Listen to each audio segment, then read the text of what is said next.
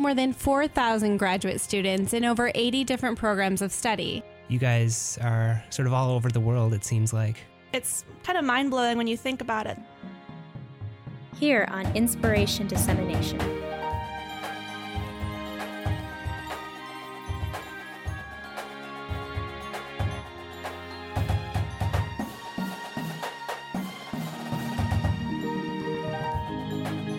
There's actually photographs of this data set stretching over a much longer period of time. They're now converted into basically mathematical shapes, and we can now analyze the statistics of this shape. Good evening, listeners. Good evening, listeners.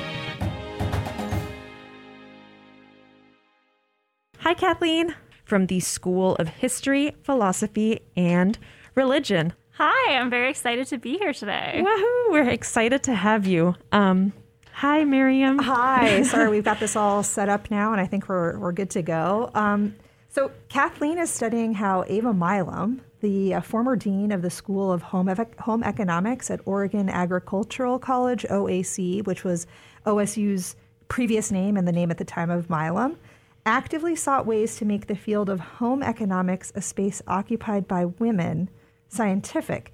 Kathleen argues that Milam did this through the use of what she calls unconventional laboratories, which we will definitely be getting into. It's super interesting at places such as the 1950, 1915 World's Fair in San Francisco and a practice house. But I think um, probably a lot of listeners may not even know what home economics is, or like they've heard of it in middle school, or if you're not from the United States, like Lisa, it's sort of a thing that's like this amorphous kind of class you take? like who knows? so, so Kathleen, can you can you tell us what home economics is, especially like in this context, in the the Milam context? Yeah, absolutely. So, home economics, a lot of people automatically think of the class that you know their grandmother took, where she learned to sew a skirt or a pillow, and then like how to make a cake. But it really didn't start out as that. Home economics was developed as a scientific field during a time when women otherwise could not enter science in a higher education capacity. So, this field really was based on applying scientific principles to the home to imp- improve living of everyday people. Okay, and so there was sort of this like idea of making it kind of like scientific and there was a unif I know that like Dewey Decimal comes into this story somehow, right? So, yes. like everyone knows about Dewey Decimal in so the library system. Melvil Dewey actually hosted this group of women at his lake house at Lake Placid. And they were led by Ellen Richards, who was a chemist from MIT. And they decided to develop this field of home economics. A few schools across the country had started doing domestic science, but there was really no nationalized field, no national goals. So, this group of about nine, 10 women met and they decided we're going to create this field called home economics and we're going to allow women to practice science in ways that they haven't really been able to do before. Mm, and men kind of didn't feel threatened by women in home economics, I guess, because maybe they didn't see it as a science or it wasn't a science that they wanted to participate in, right? Exactly. This was very confined to the home, to areas that were women's spheres. So the kitchen, child rearing, sewing there was really no threat. They weren't trying to like enter their physics and chemistry labs and trying to compete for jobs. Right. So as as Miriam said, like to to people who maybe didn't grow up in the U.S., like home economics was kind of a, yeah. I mean, I'd heard about it. It's where right. you know in middle school you like learn how to cook a dish or like boil some water. Um, so to me, it was really interesting to when when we first met um, for me to, I guess, discover that this is what your graduate research is on. And I, th- I think it's super cool and super yeah. unique, and I can't wait to get into it. But let's start with how you got here. Like, how does one get to studying, like, a mother of home economics, essentially? Yeah, so uh, I am in the History and Philosophy of Science program here at Oregon State. Um, when I entered in last fall, I really knew I wanted to do something with women in science, but I wasn't totally sure what. I have an undergraduate degree in physics and history, so I definitely thought like maybe I would want to go into physics or women in physics. But then my advisor, who she wasn't my advisor at the time, but she suggested I look into home economics. And I was just like blown away. This was such a rich field with like such a rich history. And I just wanted to tell these stories. I personally love to cook, bake, sew. so also it was something that really resonated with me.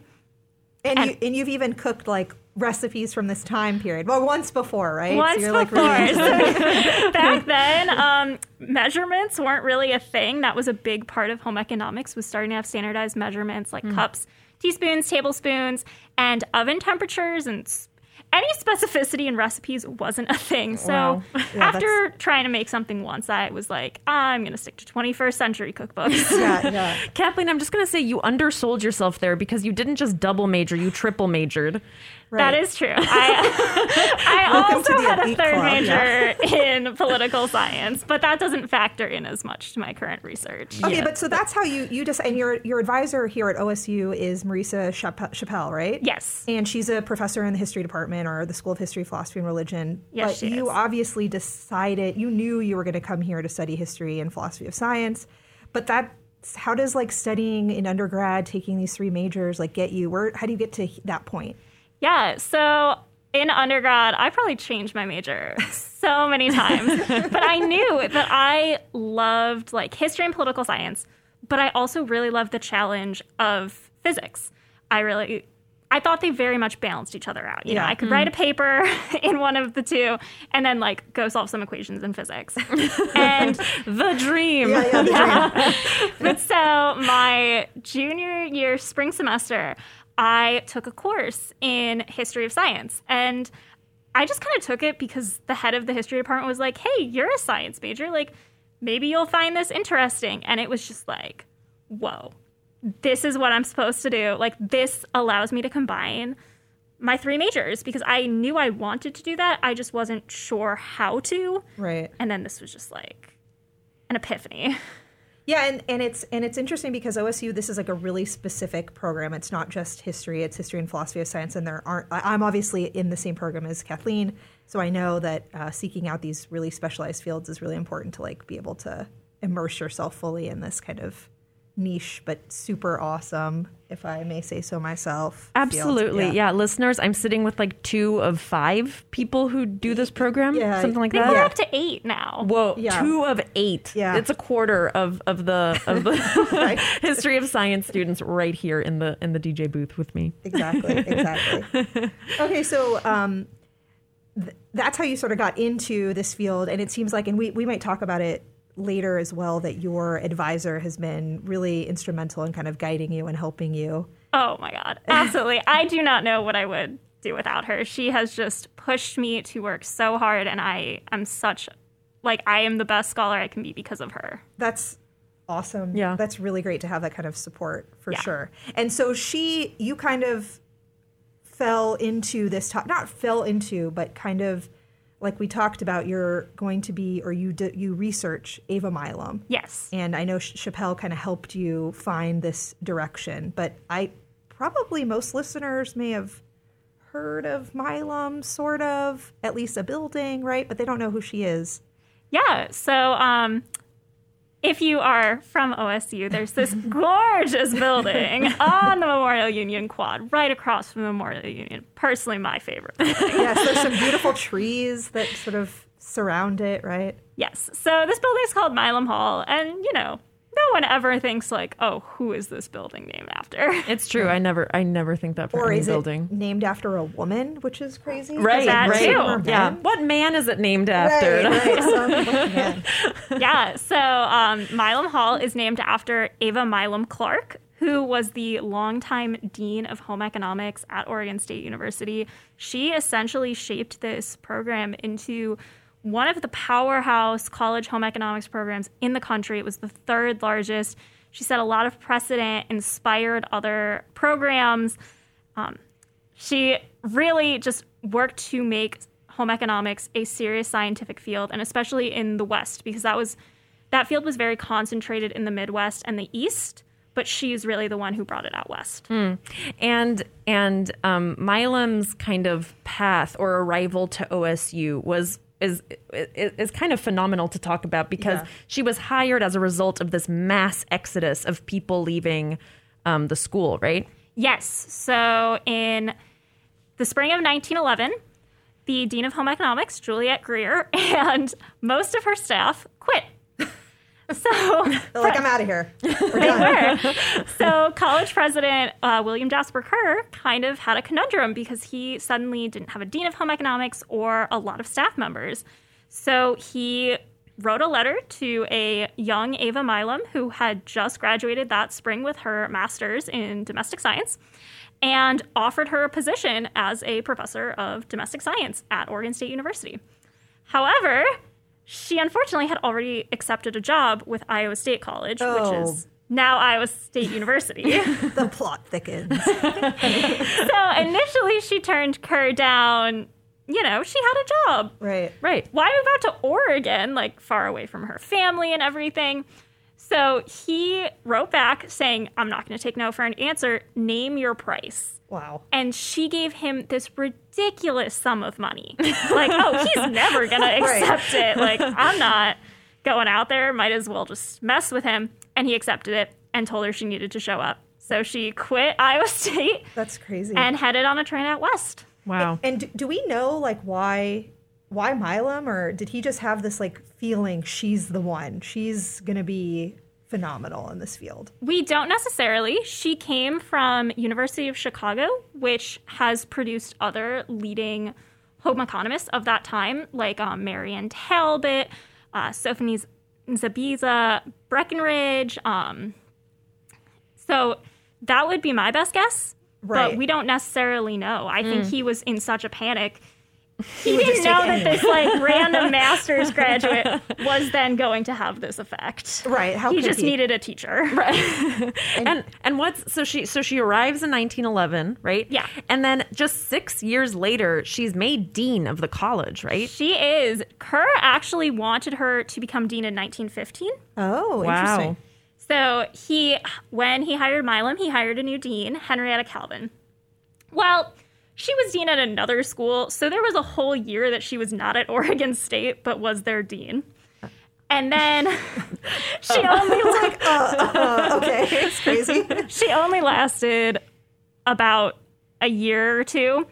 And then Kerr was like, Milam, you got to be dean. She was like, I cannot be dean. I have been a professor for three years.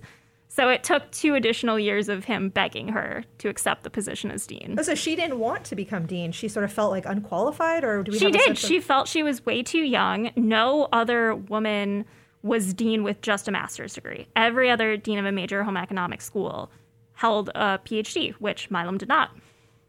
But we'll, I mean, we'll get to it, obviously, but she had this sort of mind for, like, her being a dean was was really beneficial for the school. Oh, it wasn't, like- absolutely was. And she remained dean for 33 years. so, so her entire career was at OAC or, or Oregon State yes, her entire academic career was at OAC. Wow. And so now that everyone knows a little more about who Ava Milam is, this is just a small snippet, but but you can place her now, listeners. Um, Kathleen, you're looking at three of for your for your master's um, research. You're looking at three of Milam's major accomplishments during her first decade at AO, OAC. AOC. O- O- Oregon Agricultural College. OAC. OAC. yeah. and and and what you're arguing in your in your thesis is that Milam integrated science into home economics, or essentially made home economics a science through these unconventional um, laboratories that she created. Yes. Right. And I just want to take one second and pause again because be- women were not allowed to engage in science prior to this, right? And so this was kind of like a non threatening field that women could be in. And Milam, through your research, is sort of actively seeking ways to kind of legitimize it. Absolutely. Yeah. It would be a few women like the Marie Curies who kind of slipped through the cracks, but overall, women were not permitted to pursue science at a high level. Right, those like quote unquote hard sciences. Yes. Right. Right. Okay. So let's talk about these unconventional laboratories. Yeah. P- Right? People are probably like, "What is an unconventional? Yeah, like, like, what, how can a I'm- laboratory be unconventional?" well, listeners, you shall find out. Yes, Yeah. because the first one is called Tea Room. Right. Plot twist. Yeah, plot a, t- a tea room and science and laboratory. Okay, so this is we're at the 1915. There's a World's Fair in San Francisco, and it's 1915. Kathleen, take it away. All Take us there and take us Yeah. away. All right, so it's 1915. The Panama Pacific International Exposition is occurring in San Francisco. This is to celebrate the 100th anniversary of the Panama Canal, or I don't think it's the 100th anniversary, maybe the completion. The completion. The completion of the at that point. I yeah, think so, completion.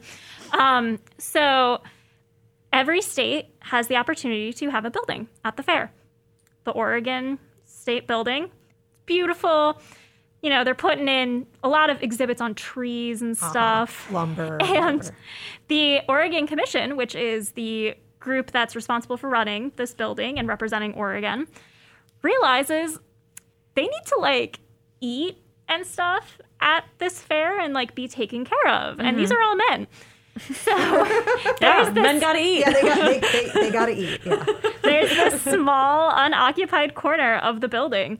So they reached out to William Jasper Kerr, who was the president of OAC, and said, "Hey, um, can you like get your students to do something with this?" So he then spoke with Henrietta Calvin, the dean of home economics at that time, about creating a tea room to serve these men. And Calvin saw it as an opportunity for students to practice the domestic science skills they learned in their curriculum in a real world setting.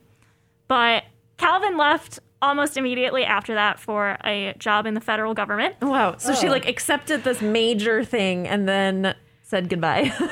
yes.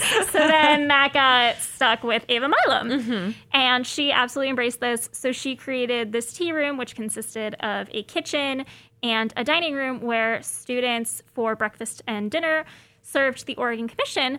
But then during lunch, they served the general public. So it was essentially like any other restaurant, but it wasn't a restaurant. It was a scientific laboratory where they showed advancements in scientific cookery and domestic science while also fulfilling this womanly need to feed people. Right. So it's it's it's essentially a restaurant where women, like you said, are fulfilling their quote unquote womanly duties um, by feeding people, but they're also presenting a scientific exhibit in. Um, I think you told us in in the pre-interview three things, right? Scientific cookery, quantity cookery, and sanitation. Yes. So those were the three main goals of this. Scientific cookery, that refers to applying science to the principles of cooking. So, for example, during that period, that was adding measurements so that recipes could easily be replicated.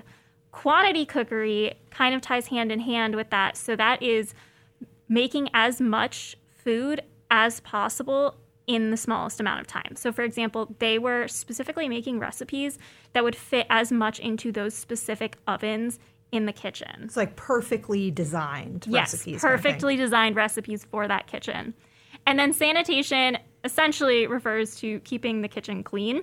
Um, that was not necessarily a thing. Germ theory wasn't totally understood back then. Um, and also, that was also just presenting themselves as clean. They wore these crisp white uniforms. Um, the kitchen had large glass windows that allowed the guests to see right into whatever they were doing. So by doing that clean sanitation, that kind of elevated them as like holier, not holier than that, but as like representing the bounty of Oregon. Oregon's a clean, safe place. Mm, mm-hmm. This kitchen is this clean, safe space. Well, mm-hmm. and, and the idea of white is definitely this like associated with being healthy, right? Because Yes. like hospitals, people are wearing the white gowns and Yes, there are actually multiple uh, newspaper articles that compared this kitchen to a surgical theater. Interesting. And we actually have a photo. Kathleen was kind enough to share a photo with us, which was courtesy of the Industrial Arts magazine, which took photos of the time. That's on the blog. So you can go to our website, which is blogs.oregonstate.edu slash inspiration to check that out. Yeah, absolutely. It's really cool images to see that right up front. And there was a big window, right? So this was like people were being able to see cooking happening up close. Yeah, yeah, and that's really what kind of showed that it wasn't just a restaurant because mm. part of it was seeing this exhibit aspect of mm-hmm. it, mm-hmm. not just going and eating your lunch. Mm-hmm.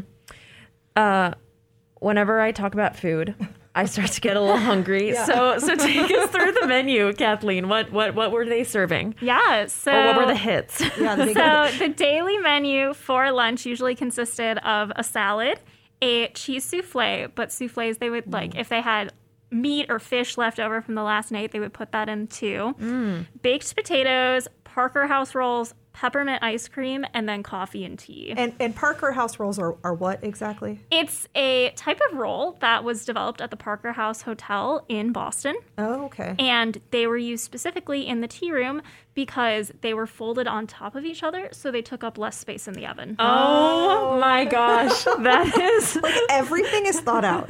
Like when I think of souffles, though, I I'm not a chef, but when I think of a, s- let's just pr- like start there.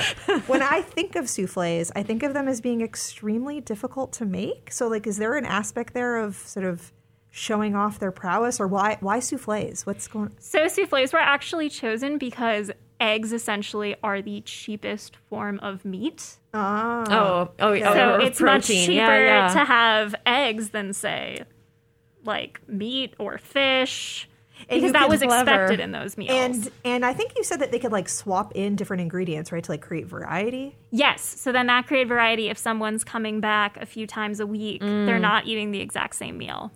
So did Milam dis- was this a concerted effort by her to like I want to create a showcase of the scientific prowess of my home economics students and therefore I'm going to do this or were, did you think that this is Yeah, it absolutely was that. And it was also to provide them with training. These were hmm. all senior home economics majors. So for oh. them to get this practical training before they would potentially go have a career in a similar field. Hmm. How long this, this might be kind of off topic, but how long is a World's Fair? How long does it go? So this one lasted eight months. whoa Oh, I ha- my wow. so that even like plays to this like scientific element of it that they are doing this for 8 months Yes, but Wow. so obviously these are still seniors in college. They need to go to class. Right, So yeah. they came down to the fair for periods of six weeks at a time. So that also allowed almost 48 students to get this experience. Wow. And this might play into it, but I, I feel like if they're talking, if you're talking about cost and eggs being cheap, uh, what did they make money? What happened? Yeah, so Milam made sure that the purpose of this was not to make money. Okay. It was to fulfill their womanly duties of feeding the Oregon Commission, and then the money they did make at luncheon then paid for all of the food for the Oregon Commission hmm. and their travel expenses to San Francisco. Okay, However, they did end up with an $1,000 surplus. Ah. which in 1915 seems like a lot of money. Yes. And using that money, we get to Milam's second unconventional laboratory, don't we? We do. So there was Gosh, this. Milam is so awesome. Yeah, no, she's so cool. She's like, I'm gonna do these awesome things, and let me show you how. Yeah, so you know there was a thousand dollars after this tea room. World's Fair closes up. Everyone is back up in Corvallis. So Milam, after she first put some money into a scholarship fund, but she decided to create a new laboratory. So she applied to the Board of Regents to purchase uh, Governor James Withycombe's former house, which is adjacent to campus on Monroe at oh, 20- 2014 Monroe. Okay. Okay, so like 20th and Monroe. Yes. Ish. Yes, where Rogers Hall is now. Got it. Never heard of it, Never but heard okay, it, I believe you. We, Yeah. we believe you, Kathleen. Yeah, it, it's like an engineering building or something, so obviously I'm never ah, going in there. yeah, me neither. Yeah, me, me neither. But unfortunately, this building, which we're about to talk about what it was for, doesn't exist anymore, right? It does not. Bummer. Yeah. Torn down in the. In 1966.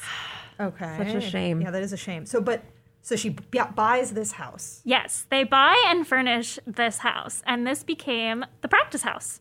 Huh. So, groups of six home economics students, along with an instructor, lived in this house for a period of six weeks, and they essentially applied everything they learned in their home economics curriculum up to that point and learned how to run a house by living in this laboratory. It seems like really logical, actually. Like a this is a good thing to do? Did Milam just come up with this idea, or how did she?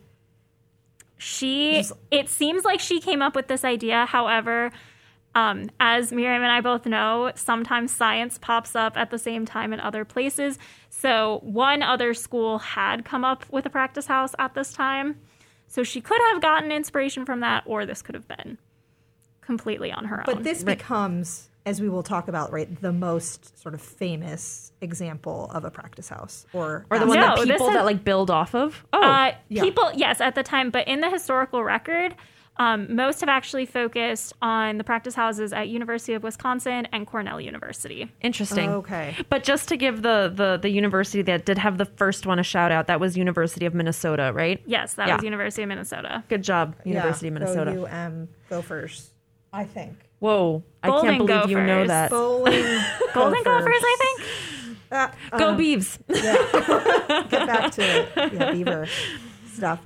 Okay, so there's these practice houses where women sit. they- the Students. students, Right. stu- Students are in this course. It's like a course they take, and a professor, someone lives there, right? Like yes. full time. Yes. Okay, and and and the the goal is to learn how to run a household because the idea is once once you're done with college and you have your degree in, in domestic science or home economics that you then have all of the skills to run your own household. Yes. To effectively run your own household. Right. Um, and and uh, sorry, and taking it's like seems like it's actually very scientific in that it's taking this idea of home economics and uh, like quantifying it in a we are going to have a course where you are going to be in a, a house doing these things. Yeah, absolutely. And it's also applying ideas of scientific management, which was very big during the progressive era, so that you're managing this house as efficiently as possible to ah. improve hmm. the lives of those living in it. Right. And so, okay, so there were six students and an instructor, and they each of the six students had a specific role for each of the six weeks in the house. But I think before we can get to those roles, there's one more crucial aspect. So crucial. So, so crucial and so, so uh, b- b- different, interesting. not not of the current time, maybe. Um, yeah, an aspect that. Anyway, talk about this aspect. All right. Wow, that's that's a big buildup. So It deserves a big build. It really does. So the practice house opened in 1916. It was great, really successful. Two years pass, and um, Milam gets an idea. So not only was there the six students and the professor living in this house, there was also a practice baby. A what? A practice baby. Like a fake, Surely like a- you mean a doll or like a doll, something. right? Yeah. no. oh, a live practice baby. A real live flesh human. and blood infant lived in that house, and its primary caregivers were the six students living in the house. Like these are undergraduates, right? yes. So yeah. Undergrads, go go take care of a baby, I, I guess. right, and this and this so these this so how did they how did they get a baby? Where does a baby come from? So in 1918, one of the former students from home economics had recently been widowed. So she came back to OAC to get her master's so that she could provide for her baby daughter. She didn't have any family in Corvallis, so she was left with a baby, but she can't bring her baby to class. Right. Right. Yeah. No. So Milam had a light bulb idea. We can benefit both people, give this woman childcare, and have our students learn how to take care of a child. So that was baby Patsy. She was the first practice house baby. And she went and lived in the practice house while her mother went off to class. And these students learned how to take care of her. And given that, you know, the the whole point or, you know, Milam yeah, Milam's idea behind all of this was to was for home economics to be a science. I bet this baby had like right a very scientifically structured day almost like Yeah. Oh, absolutely. So um, it was newspaper articles compared it to mathematics. There was a very strict sleeping schedule, strict eating schedule. This was following the idea of scientific motherhood, which was kind of becoming a thing in the progressive era. You couldn't rely on instinct alone anymore for caring for children. You needed to depend on the advice of scientists and doctors. So this was very scientific. Everything that the babies did was dictated by science. And, and that also plays into this idea of making home economics scientific. That like you can't trust your instincts to like keep a house. Absolutely. You can't, the best way to do something is through science. And when when this starts happening, so when Milam, um, when there when there's a practice baby in the house, starting with baby Patsy in 1918, um, th- this kind of gets widespread attention, right? I mean, I mean, they're they're starting to be called the baby professors as far as like Atlantic City, and people really like the idea of this. Oh, they think it's hilarious. Professors, the baby would be walked in a carriage once a day around campus. Professors would like drop everything to go, like dote on the baby. It was ve- viewed as a very novel thing. Like, oh, this here's these babies and they're like ruling college girls and But it's in a way that if we look at it in our today's lens, we may think of it as interesting. But like back then, this was oh, this was the epitome of science. These are going to be the best babies ever. They're going to advance the human race. Like, no babies can be better right because we're we're raising it in the perfect in the perfect scientific method. the perfect way. It could be no, but there could be no better way to do this. Yeah, these are going to be the healthiest babies ever. They're going to be the best behaved because they've had this scientific mothering. Right, and this this kind of plays a little um, into the concept of euthenics, right? Do you want to define that for listeners? I'd never Yeah. heard of it Yeah, I before. had never heard. Yeah. I was yeah, like, what? uh, thought- unless you study home economics, you have no idea what euthenics is. So yeah, so if you're listening to this, you're thinking like, wow, these like better babies and stuff. That sounds like eugenics. So euthenics was the original name of home economics, but it was changed because it sounds like eugenics. yeah, yeah. but so while eugenics is improving the race through breeding, euthenics is improving the race through sanitation and better homes. Right, right. So, So- the science of improving living conditions to increase well-being. Yes.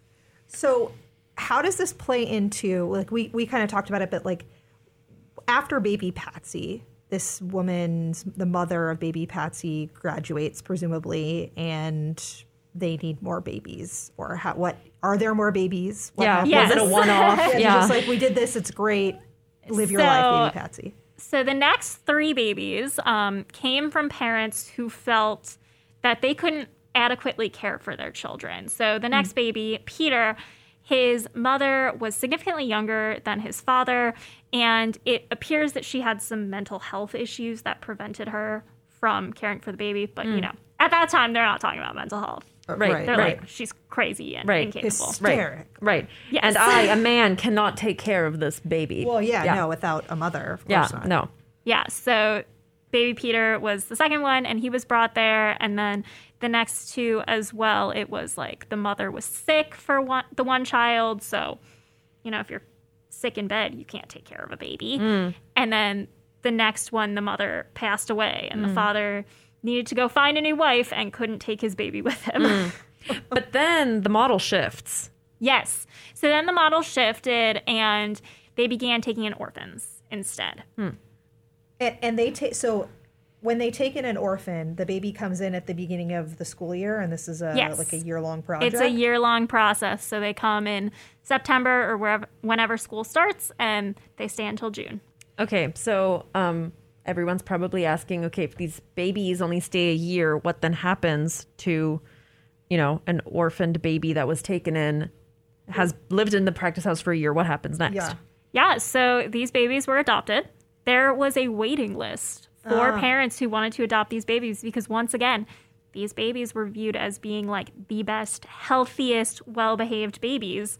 Like, why do you want to get someone from an orphanage when you can get the best baby ever from the practice house? Right, who who has been living by a schedule and has been monitored its whole that the whole year that it spent in the practice house and yeah, scientific method has been applied to its upbringing essentially. right. Like we've we've created the perfect baby through euthenics. Yeah. This is ideal babies. That's actually kind of a like if again if we look at this model back then, it's kind of an elegant thing. It, it seems like this is a way mutually beneficial for the baby for Yeah, the- there the were students the, all winners in this in Yeah. their minds. The students learned how to take care of a baby in a safe environment where they had like adults there, Right, if right, needed. Right, a full-time instructor Right. lived at the house with It's like them. that yeah. was her home, right? This instructor. is Yeah. where she lives. Uh, the baby got the best care that they could, and then parents got the best baby they could get. Yeah, win win. Yeah, win win win. Win win. Win yeah, win. Maybe just Yeah, two wins. Win. There's Lots lots of wins. So many wins. So many wins. So now, now that you've um, told us about about this this big big part of the practice house, what were the six roles of the students? All right. So the six roles, um, obviously there was the child director. So that student, she literally was responsible for this baby. She took it on walks. She was responsible for feeding it, making sure that it followed this scientific schedule.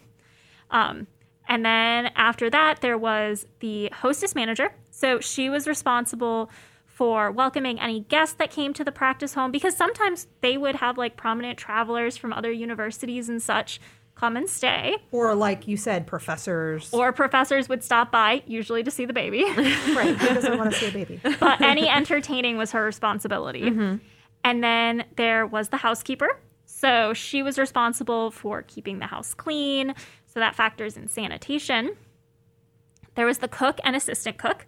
They were responsible for using methods of scientific cookery to prepare meals both for everyone in the house, prepare these scientific meals for the baby, and anytime guests were over, uh, they would have to prepare luncheons, dinners. Right. And then finally, there was the laundress, which pretty self-explanatory. She did the laundry. Well, yeah, six people and a baby. Well, seven people and a baby. That's probably a lot of laundry. Yeah. that needs to get done. And at that time, it's probably still like cloth diapers, right? Oh, Oh, absolutely. Yeah. These are cloth Wow. diapers. Wow. Okay. And so and so for six weeks, these six students are rotating through these roles, um, and it and it's an entire it's a class, right? It's a whole course. Yes, this is a house. So first, the class was called Practice House, and then it was called Mothercraft, Mm. and then it was called Home Management. So mother really focusing on that idea Yeah. of the, the practice baby. Yes, but then that Mothercraft class was moved up earlier so that they would actually take the class and learn all these ideas of scientific mothering before they got to the practice Oh, house. that makes a lot of sense. And this was a mandatory component. This was a mandatory component. This was required for graduation To get your degree in domestic science, right? That was in the home economics. home economics. Sorry, sorry. economics. Milam's degree was in domestic science. Yes. Okay. So the School of Home Economics offered degrees in home economics, but you chose a track of domestic science or domestic art. Oh, gotcha. Right. Okay. Kind of like a Bachelor of Arts or a Bachelor of Science Yeah. in today's sort of nomenclature. I feel Wow. like the practice house, like when I think about it, it really expands the idea of what I think home economics is. Like I think of the cook and the laundress as like my idea of home economics, but then it's sort of this expansion of it's hosting people and it's caring for a baby and it's doing like more things than that in this very rigid field. Yeah, yeah, it is so much more than just going and taking a sewing class or a cooking class. There's the aspects of child rearing Right. and just continuing to perpetuate the race and have it be mm. As efficient as possible mm. And and the race here is is white. a white right. A, a white rural Protestant.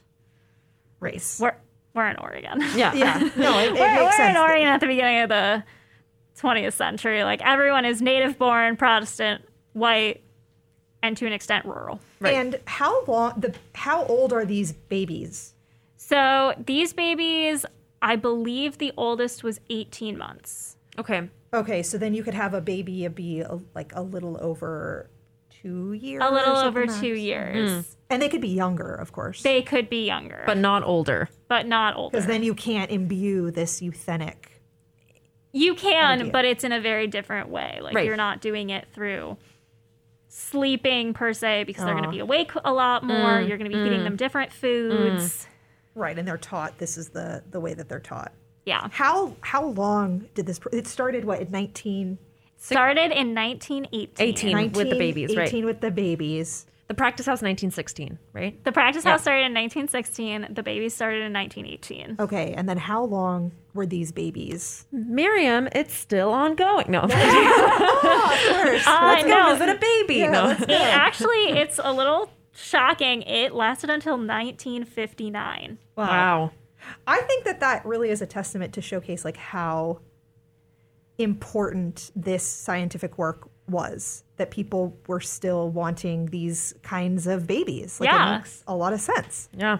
Yeah, but in 1959, um, social workers started thinking this is not exactly the best thing. A lot of it was based on attachment theory because if a baby has like 56 mothers over the course of a year, they're not necessarily learning how to make human connections. So that was mm-hmm. the big reason that it was pulled. But it's actually interesting. Milam, she wrote like this whole rant about how social workers were just ruining these babies' lives by taking them away and they're never going to be as great as they were. And that's like 19 years or something after She wrote this retired. in 1969. She wrote that. Wow. Right. So it's coming out of retirement to support this Yes. this idea of Well, hers. yeah, essentially like stand behind her Yeah. Her program. her program. Yeah, exactly. She built this. Yeah. She was going to fight for it. Hmm. Yeah. Makes sense. I mean that she still supported it and Yeah. didn't Yeah, and mm. at that time, so there were three practice houses by the time it ended. So, Oh, so each it- one had a baby. Three practice at at, at, At OAC. OAC. Whoa. So there was the Withycombe House, as I studied, and then they added the Kent House and the Covell House. Well, that makes sense if they have expanding this Right. program of home Yeah. and it's a mandatory course. Right, right. And probably then, you know, more and more students want to take Right. the course or get the degree. There's so many parents on the waiting list who want to adopt a baby. Wow. That's crazy. Ava Milam. Yes, Ava Ava Milam. I will never walk past Milam Hall the Yeah. same way and as now, I did before. Right, and now it's it's the home of School of History, Philosophy, and Religion, and uh, Public Health. I think is also there in the basement. I have no idea. Kathleen! How do you not know the history of the building? I so what I do know about the building is that it's named after Milam. It had two different addi- additions put on. So it started as just that middle section that we see, and then the two wings were added. Where that, Gotcha. like, there's like So an that middle- auditorium. Right. Yes, the auditorium was always there. Okay, but that Oh. middle section, that is like the building that Milam would walk into Yes, every day of her career at OAC. that, and then the Wow. side, the east side mm-hmm. was added when she was dean. Aren't, aren't there still kind of relics of this in Milam in some of the classrooms, like sinks when there shouldn't be a sink necessarily? Or am I? I have heard that all of those have gone away. Obviously, because There's of the COVID, ghosts. I haven't been able to explore the building as much as I would like. There is Oh. a plaque that dedicates the hall to her, and the Was it posthumously dedicated? Do you happen to know? yes. So uh, this is a fun story. It's all been fun, I Kathleen. know it's been so it's been so fun. Yeah. So, um, in the 1960s, OSU, the Board of Regents, decided that they needed to start renaming these buildings because every building was just named after what was in it. Well, there were like three dairy buildings. How do you know which dairy building to go to? so they were like, okay, we're going to take proposals for naming places after people who mattered to the school. Hmm. So by this point, Milam is retired. She's doing home economics work in Syria and Iraq. Wow. okay. Oh, As you do. right, for As sure. one yeah. does. so her successor, Betty Hawthorne, is like, oh my gosh, this is great. We're going to name the home economics building after Milam.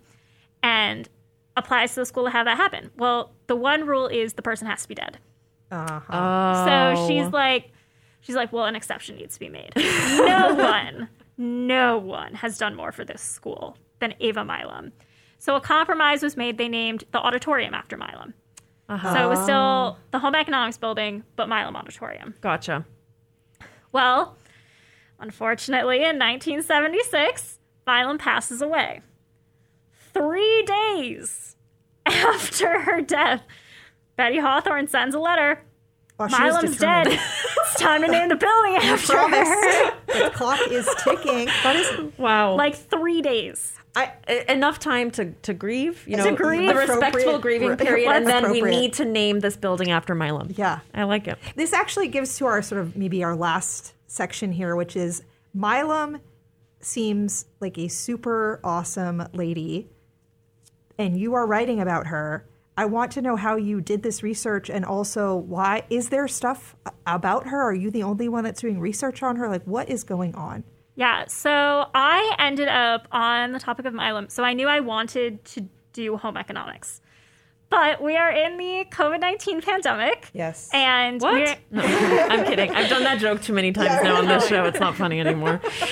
so for historians, a large challenge that has posed is that we are unable to travel to go to archives. Mm, right. So I knew that Milam's papers were all here. And by papers, you mean her everything she wrote, Everything she wrote and saved as uh, a dean and professor. Yes, as a dean.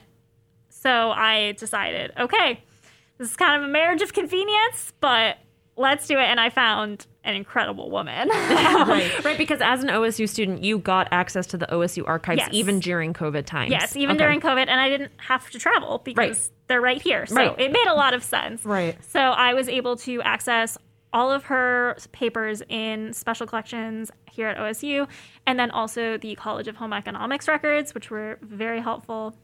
Oh, is that what's are the College of Home Economics records also housed at the Special Collections Yes, and. Archives Research Center, also known as SCARC? Also known as SCARC. SCARC, yes. Yes, those are also there, and that was really helpful for kind of like building what was going around, uh, happening around Milam. So like because all of her papers were obviously very much from her point of view, whereas that one kind of gave more of like other people's opinions, and that had like some cool memorabilia and stuff. Like institutional knowledge. Yes, institutional knowledge. And um, she wrote an autobiography, but other than that, no one has ever written about her in this kind of way. Not really. Um, Uh, I, s- found like a book, one thing. a book coming, right? Author Kathleen McHugh. Oh, I don't know about that. Like, but her autobiography, Adventures of a Home Economist, um, that's been really foundational in my research. It's fantastic. I mean, the stuff this woman does, like as I said, she implemented home economics in Syria and Iraq. She implemented home I feel like we economics. just like brushed over that. but Yeah. that's like kind of crazy. Yeah. yeah, so it's In more so- retirement, she did this, right? Yes, that Yeah. was in her retirement. it's more so she had such an amazing life that a master's thesis can only cover 10 years. Like, Right. That's yes, how much she yes, did. Right, right. I Right. remember this. You wanted to actually do a longer period of her career, but, But- your advisor was kind of like, we, we got to rein you in because Yeah. Milam was phenomenal. And Yeah, and it worked out really well. So in 1921, she decided, okay, I'm dean. I don't have a PhD. I feel very swamped. I need to learn more about home economics. So she actually went to China and Okay. spent two years on sabbatical developing home economics programs in China. whoa. Well, it, did she did she speak Mandarin or like, No. No, no, no, no, no. This is very much an age of imperialism. She was going in there and speaking English. Oh, like Mm. I'm gonna do this as a speaking English kind of person? yes. I see. But still, that it's. I think it's important to remember that all that we've talked about, except for the Syria and Iraq stuff, happened within the first ten years Yeah. of a very long career. Yeah, the first 10 years of It's that's her that's career. just As- crazy. yeah, as someone who walked into, I guess, this week thinking that home ec was like something that middle school kids in the in you know in the U.S. did to learn how to bake a cake, this is this has been so fascinating. yeah. Thank you for teaching us about Milam and yeah, your research. I'm You're super welcome. It's excited. been yeah, it's been super super interesting. Thank yeah, you. we'll we'll pre-order that book when it comes out. Yes, Kathleen. Oh, I have it. You got you got some more time. I, I only hit 10 years. I've got like 81 left. There's time. The, the pandemic will continue. You Yes, yeah. Research. okay, never mind. I Don't know. Uh, we have unfortunately slowly reached the end of our time with you. Um, it's been such a pleasure. But before we leave, um, as you know, there are two traditions on our show. Um, the first is that we ask um, for you to give listeners or whomever, whomever you choose, a piece of advice. So, who is this piece of advice for, and what is it? All right. So my piece of advice is for everyone, and it's a piece of advice that I'm like anytime I have to give advice, it's always this. so, don't be afraid to poop in public. To To poop in public. To poop in public. Okay, Um, let's break this down. Yeah. Yeah. what, what do you mean poop in public? Yeah. do not go out on the quad and like take a dump. Okay. but I have just met so many like a people. serial out in public pooper. That's Yeah, not no, what you're okay, saying No, here. but I've met so many people who are like scared to go into a public restroom Ah. and go to the bathroom. Like, you shouldn't be. You should just feel confident to be yourself. Get that poop out of you, and then move on with your life. You're if you wait till you get home, like you're gonna miss out because you're like, oh, I gotta get home and go to the bathroom. but it's like symbolic too, kind It's of. It's very yeah. symbolic, but it's also practical. but literal as well. Yeah, because I, so many people, especially in college, were always like, oh, I can't poop in a public bathroom. You know, now that you mention that piece of advice, it's true. I know people who can't, who can't or won't do that. So yeah, that's great advice. Or we'll like scoop the single stall out, like the s- the private ones. what do you mean? Oh, oh, like the ones where you walk into the door and you can lock the yeah, main you're door. the only gotcha. one in there. Gotcha. But that's just it's not quite it. Not quite it. It's Yeah. an improvement, you know, like they're getting there. I Baby think that is steps. the most unique piece of advice I have heard as a as a host on this show. Thank you, Kathleen. thank you. That- You're that welcome. that- that's memorable. Yeah. Okay, and so our second tradition is we always have our um, guests come and give an outro song, which is a song that you want to outro, and for whatever reason you feel compelled to have it for. So, what is your outro song, and do you have a what's the story behind it? Why did you choose it? All right. or you can just say you love it and that's the right, only there could just yeah, be yeah. this no is it. pressure. no, no discussion necessary. All right, so I have chosen "Say Amen" by Panic at the Disco. Um, we pl- I was in marching band all through college, and we played it my senior year, and that was just the one song that like, oh god, we probably played it hundreds of times, but every time, just everyone got so excited. You would play it with a smile on your face and just have so much fun, and so because of that, it's really special to me, and like to end the show with it. Awesome. Okay, so Say Amen by Panic at the Disco. Yeah. Here we go. Thanks so much, Kathleen. Yeah. This has been a whole lot of fun. Totally. Yeah, thanks for having me. Thank you. Traveling in packs that I can't carry anymore. But waiting for somebody else to carry me. There's nothing that's there for me at my door. All the people I know aren't who they used to be. And if I try to change my life one more day, there would be nobody. Thank you for listening. If you want to support the show, tell your friends about it and give us a five star review on Apple Podcasts and follow us on Twitter and Facebook at KBVRID. This theme music was performed by the OSU Drumline, and the intro jingle was created by Olin Haman. Special thanks to the supporting staff at KBVR that allow the show and podcast to be possible. This show was started by Zhian Kamvar and Joey Hulbert in 2012. To learn about our current hosts, other graduate students at Oregon State, or if you want to be part of the show, visit our website at blogs.oregonstate.edu slash inspiration. Thanks again for listening, and stay curious, my friends.